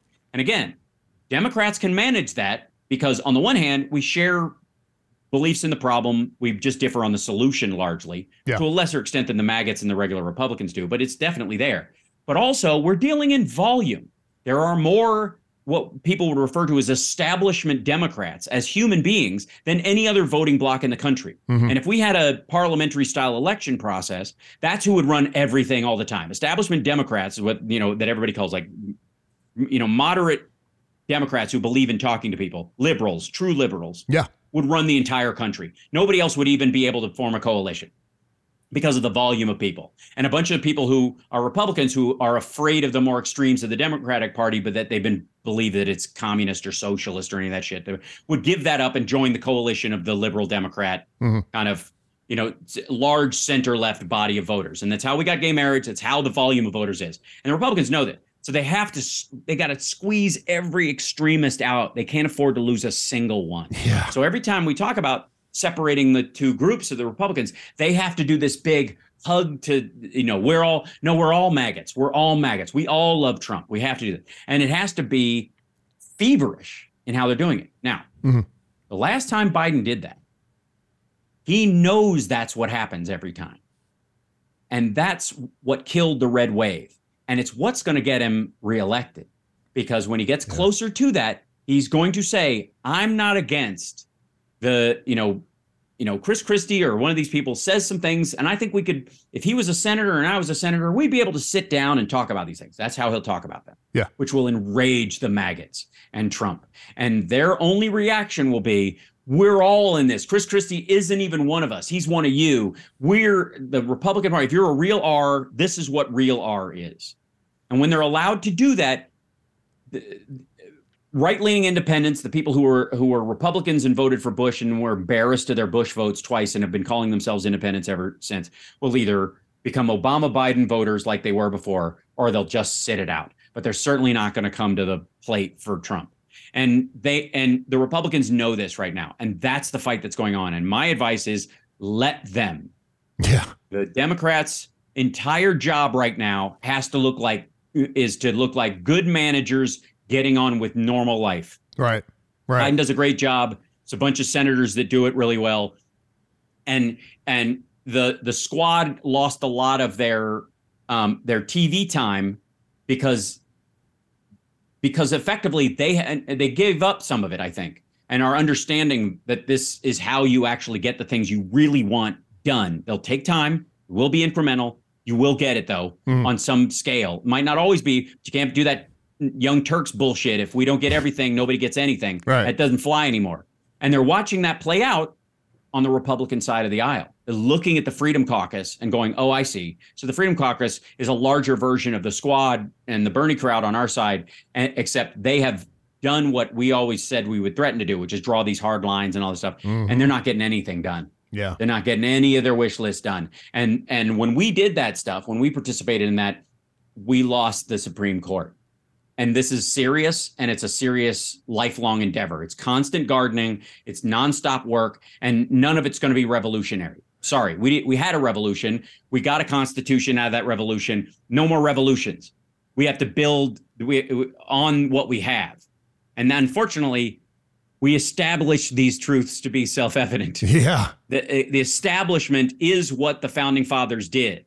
And then you build that, that's the foundation. That's why they're the founding fathers, not the roof or the chimney fathers.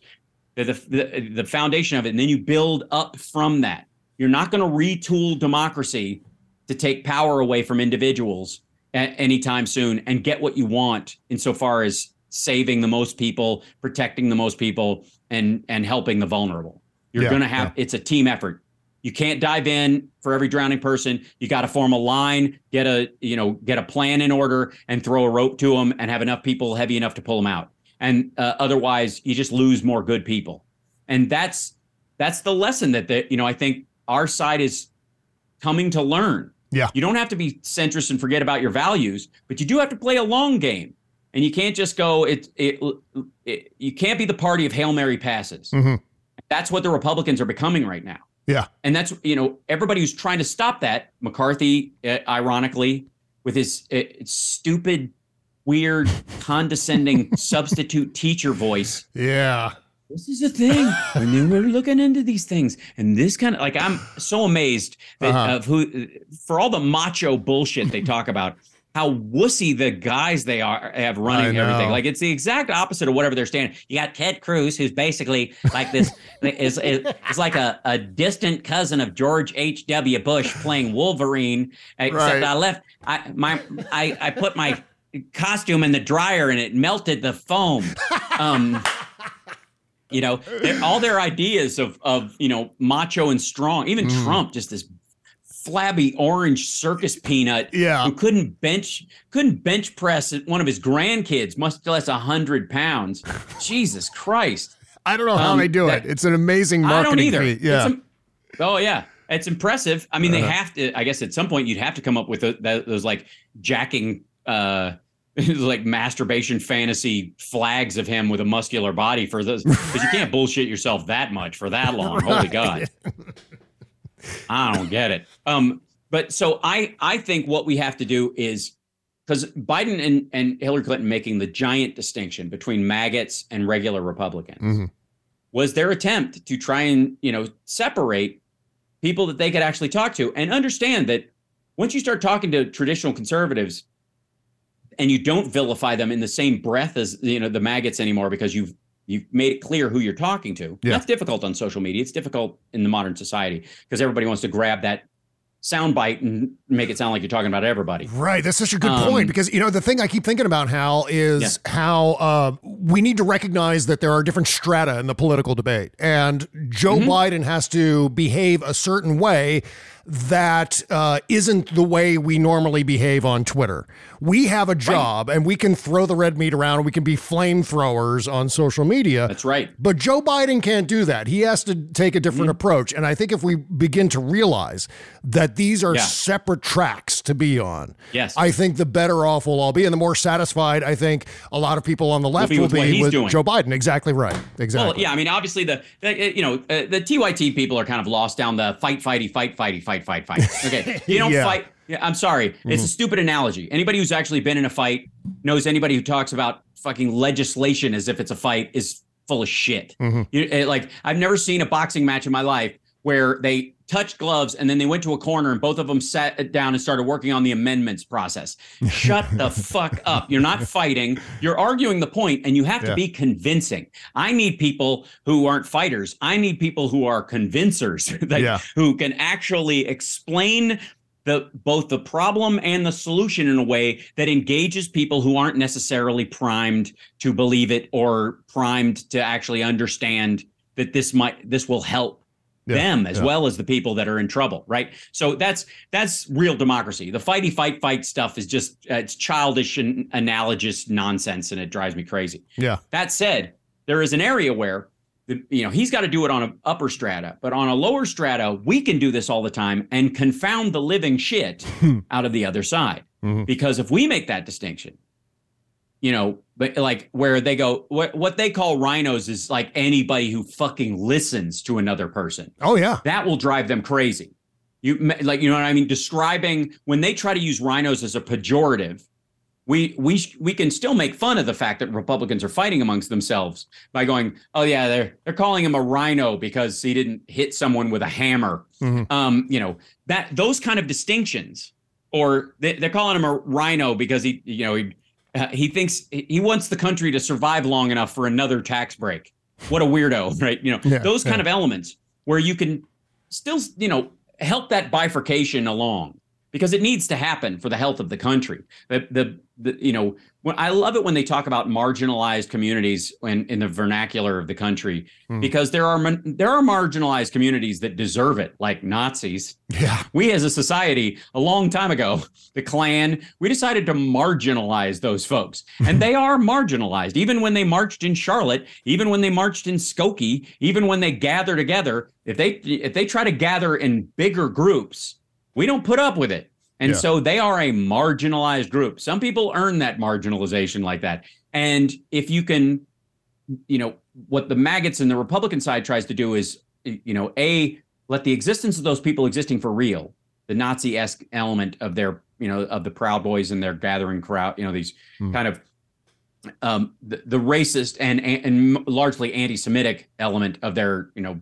of their crowd um that rightly earn the label of nazi for example use that their existence and the desire for people on the right side on the republican side to um at least hear some of the gripes. If they don't agree with the nazi-esque ones about the final solution for the problem they might still believe that well we can't have an open border. That's the idea. So they're like anybody who wants an open border they call a nazi. I'm like no no no. That guy uses the open border uh, you know nonsense he talks about it in those terms but because he hates brown people not because a the border's open and because he just wants trump right. in because he thinks that guy's sufficiently racist enough for me Mhm. that's not the same thing but they'll tell other republicans they're calling anybody who's against absolute just a stampede at the border a Nazi. And that's because they want to say they're calling you a Nazi. They want people to be offended by the fact that Democrats are allegedly doing this, which we are not. Yeah.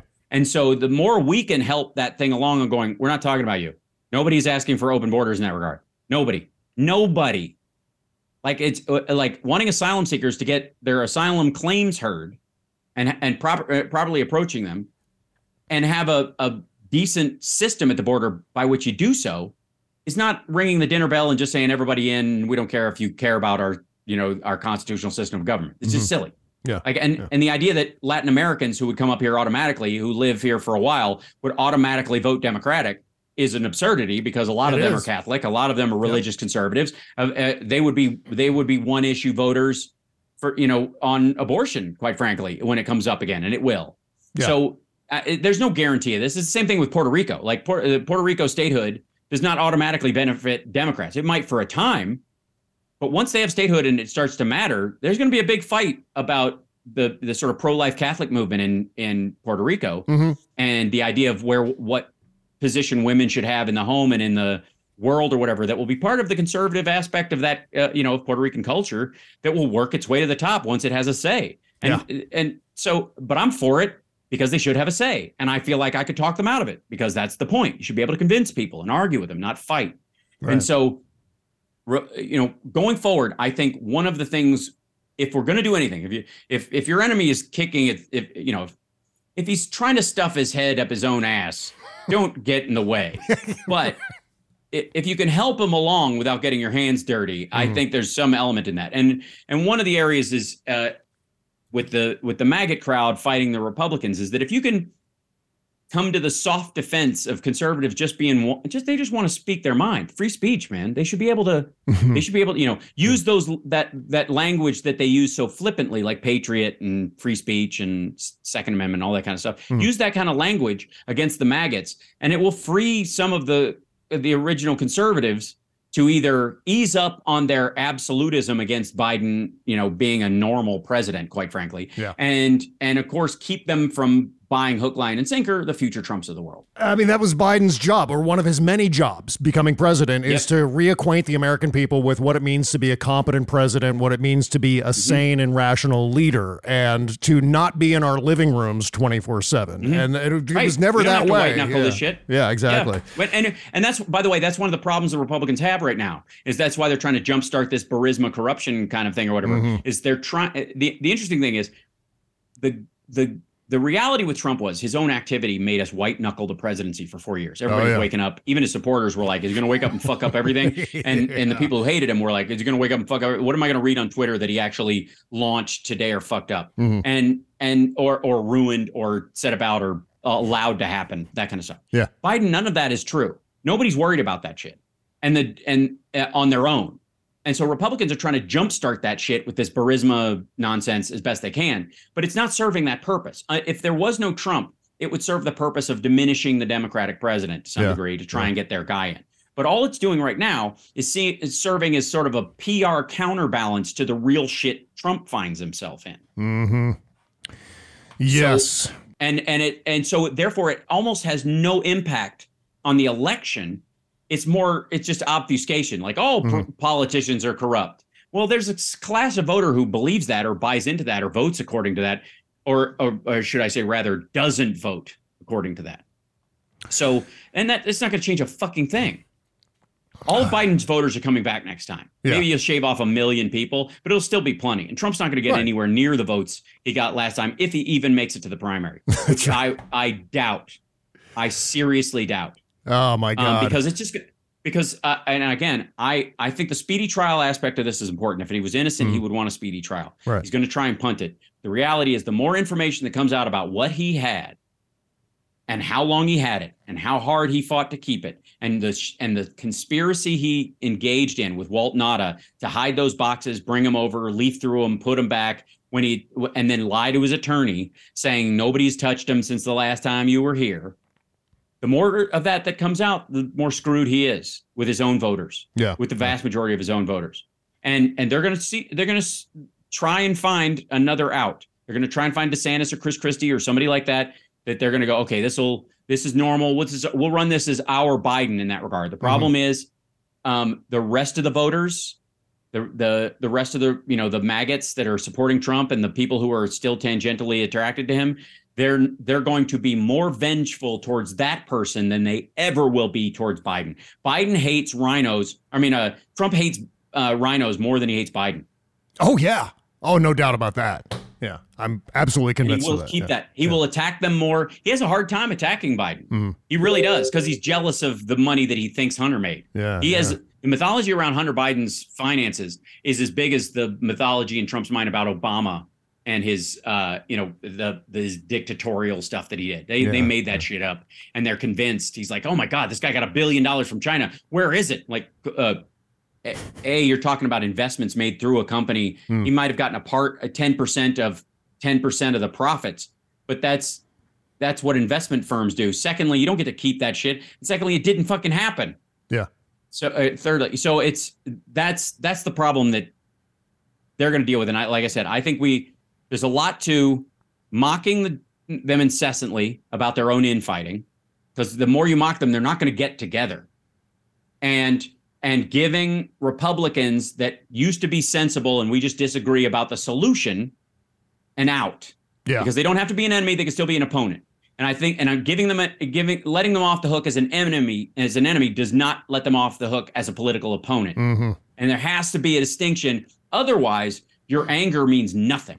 You just hate everybody. If everybody's a Nazi, nobody's a Nazi. You're, That's right. It's the it's the it is the story of I Am Legend. I Am Legend, not the shitty uh, movie version that they did, or even the Last Man on Earth, uh, the, you know Vincent Price movie. Yeah. But the story of the book is very you know is is a cautionary tale about you know m- political and religious purists that this guy gets up every day and he's the last man on earth and he kills vampires there's vampires everywhere. And so it- during the day he comes and at night they come and try to tear his house down and kill him and and suck his blood or whatever. And then during the day he sneaks out because they can't go out and he stabs him and stuff.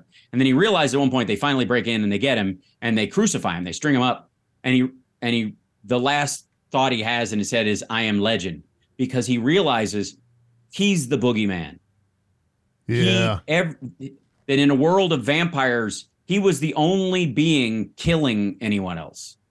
He was the only person going house to house murdering people because they're monsters. Right. He didn't make a distinction between any of them or even the situation. And he certainly didn't try to live among them. He thought it was his mission to kill them. And then he realized, oh my God, I am I am the boogeyman. I am who they tell their children about. And so again, if everybody's a Nazi, you're the Nazi. Mm-hmm. God, that's genius. That's man. what the Nazi. Yeah. It's true. It's Yeah. just, I mean, it's, and so at a certain point, if you can't make a distinction anymore, you scare the living shit out of me. Mm-hmm. If you can't distinguish between people who mean well but are wrong, and people who are wrong on purpose, and people who are wrong on purpose and mean ill, Yeah. and those are three distinct groups of people. You can't tell them apart. Um, first of all, you'll kill the first undercover cop you come across Mhm. um, because you don't understand the depth or complexity of any kind of circumstance on that level. But also, you're the bad guy in that situation. Mm-hmm. You become the villain at that point. Yeah. Yeah. And so we, we have to avoid, if we really care about the things we say we care about, that's one of the tougher parts. It is harder to be a Democrat than it is to be a Republican. It is more difficult to be a liberal than it is to be a conservative Absolutely. because all conservatives have to do is tap the brakes. Yep. Liberals have to go, look, people live differently. We got to see how this works. We got to open up the space and see if it's a, you know, this might be a plus. It might be a negative too, but we got to make the space for it because these unanswered questions are driving everybody fucking crazy. Right. Right. And there's an there's an extra dimension now where we absolutely 100% of the time need to be the adults in the room. And I think sometimes Yes. uh, some of us forget that, but that's part Well, you be an adult who's Yeah. look. I take the piss out of my friends as, as you know, friend to friend. Again, if I'm criticizing someone or arguing with them, that is me affirming their humanity. Yeah, yeah. If I if I question what you're saying, it's because I'm talking to a human being and Mm. I'm questioning your ideas and who you are. If I don't, the you know, the moment I stop arguing with you, I either am just bored because you're an automaton. You sound like an NPC just repeating things. Uh-huh. Um, and that's you know uh, online. There's a lot of that shit. That's what the bots do. You're like, okay, this is just a fucking repetitive account. Right, right. But at you know, at some point, I you know, if I'm arguing with you, even if I'm vehemently arguing with you, if I'm playing at the sport of idea with you, I believe you're a human being, or I wouldn't even bother with the argument. It is an affirmation of someone that you go, I think you're full of shit. Think what you're saying is nonsense. I think it's garbage. Mhm. That doesn't mean I think you're garbage. Doesn't mean I think you know you're you know a, this is a permanent affliction. full of shit, we can empty the shit out of you, and apparently you'd still be a useful carcass, I suppose. But the point being is that as human to human, I argue with humans. I don't argue with cats. I don't argue with dogs or birds or fucking trees. And so, uh, what we have to get to the point is, is that anybody who's arguing with you, whether they know it or not, is affirming is affirming your worth and your reality. Yeah, yeah. Because you are worth arguing with. And then and then we keep it on the argument level instead of it becoming war. Mhm. Because war is the next step beyond that. You are not a human to me. You're an animal because you're trying to bite me, and I don't have any other recourse. You're trying to eat, you know, consume me. You're you- you're, Yeah. you're trying to sink your fangs into me or your scales or your claws, and so I got to do something about it.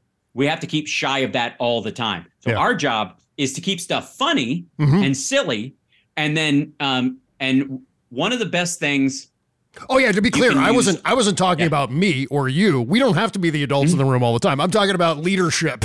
You know I mean, yeah, no. I, what I'm saying is, yeah, well, among us, Yeah. we we we do have to see the humanity in the people we're arguing with. Right. And I think one of the areas, uh, you know, again, another tool I can put in people's toolboxes is telling Republicans as, that argue online, Hmm. that you, it- like uh, calling them uptight and telling them they need to fucking relax yeah, and rec- make them recognize how wound up they are over nothing. yeah, And that drives that. First of all, it'll drive the right ones crazy, and it'll make the right the, the other ones aware. yeah. Three words: lighten up, Francis. That's a great Yeah, reply exactly. to any of these a holes. Yeah, That's that's that's right. Yeah, and and so uh, because they they've got they're so invested, you're like, dude, fucking relax. None of that is true. Go fucking have an ice cream. And uh, and they'll Awesome. go ice cream. You that about Biden, Biden, Biden. Like yeah. But anyways, um, dude, thanks for having me on. By the way, yeah. I know I Oh, went holy shit! Yeah, I, long, I, but it's what I do. I can't thank you enough. This has been a master class, but you know what? I got to have you back on really soon because Yes. I, I have a whole bunch of questions that I was going to ask you about you because I, I know very little about your history prior to Queer as Folk. And so Sure. I want to get into all of that. I want to know what nine year old Hal Sparks was like. yeah. So oh, I got to have you back on. We're going to do that next time. But in the meantime, how can I people, love that idea. How can people find Yeah. your amazing uh, YouTube show? Uh. Infotainmentwars.com. There you go. infotainmentwars.com. We don't need the documents. We have everything memorized. And um, they can go to twitch.tv slash Hal Sparks and subscribe there. Um, Patreon is also one of the ways people support me, patreon.com slash Hal Sparks. I try to get my, you know, I try to brand everything across evenly so I'm easy to find. But the idea is Yeah. to build this into something because I'm I'm ice skating uphill against my, you know, with my show against, you know, accounts that have millions of subscribers. Right. And yet I'm having the same level of viewers. And I find that interesting. Yeah. But um, anyways, so that's that's where people can find me, and I I won't say, you know, I, I'll tease, um, you know, the the next show a little bit when we go into a you know a bit of my background. Uh huh. Um, you know, as far as the three times I've done CPR, the seven times I've saved drowning people, the uh, Wow. um, school bus um, fights that I got into, the uh, um, the the tourniquet I put on my scout my uh, assistant scoutmaster's leg when he hit his le- own shin with a uh, chainsaw. Um, the uh, the fact that I used to hang around in the lobby of a urologist's office. Um, the fact that I um, have been to the Frankfort Capitol more times than uh, Mitch McConnell has. Um, uh, the and and the fact that I um, once uh, um, I, I, I killed a rattlesnake with my bare hands. So we'll just None of this that. Uh, surprises me at all, those- by the way. Yeah. Nope, all of them, all of those true, absolutely, Yeah. all true stories, Yeah, of course. all true stories, and um, and I will uh, gladly defend them. And by the way, I I have witnesses. I also caught a fly with chopsticks. Um, but if and uh, that and that story Wow. that's a real moment that really actually happened. And uh, Chris Bono will tell you he was there and watched it occur. So he was we were on the road. But I, other than that, uh, there's nothing really special my about me except my hair and my physique and my smile and my eyes. Well, I, I, I gotta, I really, I gotta thank you for doing that show, that streaming show that you do twice a day. It is invaluable. I and, and just from a personal point of view, basking in your optimism and your informed optimism, more importantly, Mm-hmm. is just a, a wonderful uh, way to jump out of that white hot plasma stream of the social Good. media debates and all that bullshit that happens. Yeah. Uh, and and just uh, absorbing what you have to say about the worst possible people in the world on the internet. So Yeah. thank I you for doing gotta- that. I, uh, my pleasure. I'm glad. You know, that's the the entire goal of my show is to handle everything fully in context Mm. and make people recognize they have they have nothing to panic about And if they have, if there's anything to be genuinely afraid of, I will either offer a solution or help us get through it. Right. And uh, and that's that's I think the a valuable use of my time on this planet. And so All that's why I'm glad I get to do it. So thanks, man. Well, thank you so Thanks. much, my friend. We'll talk to you again next time. I insist. It's the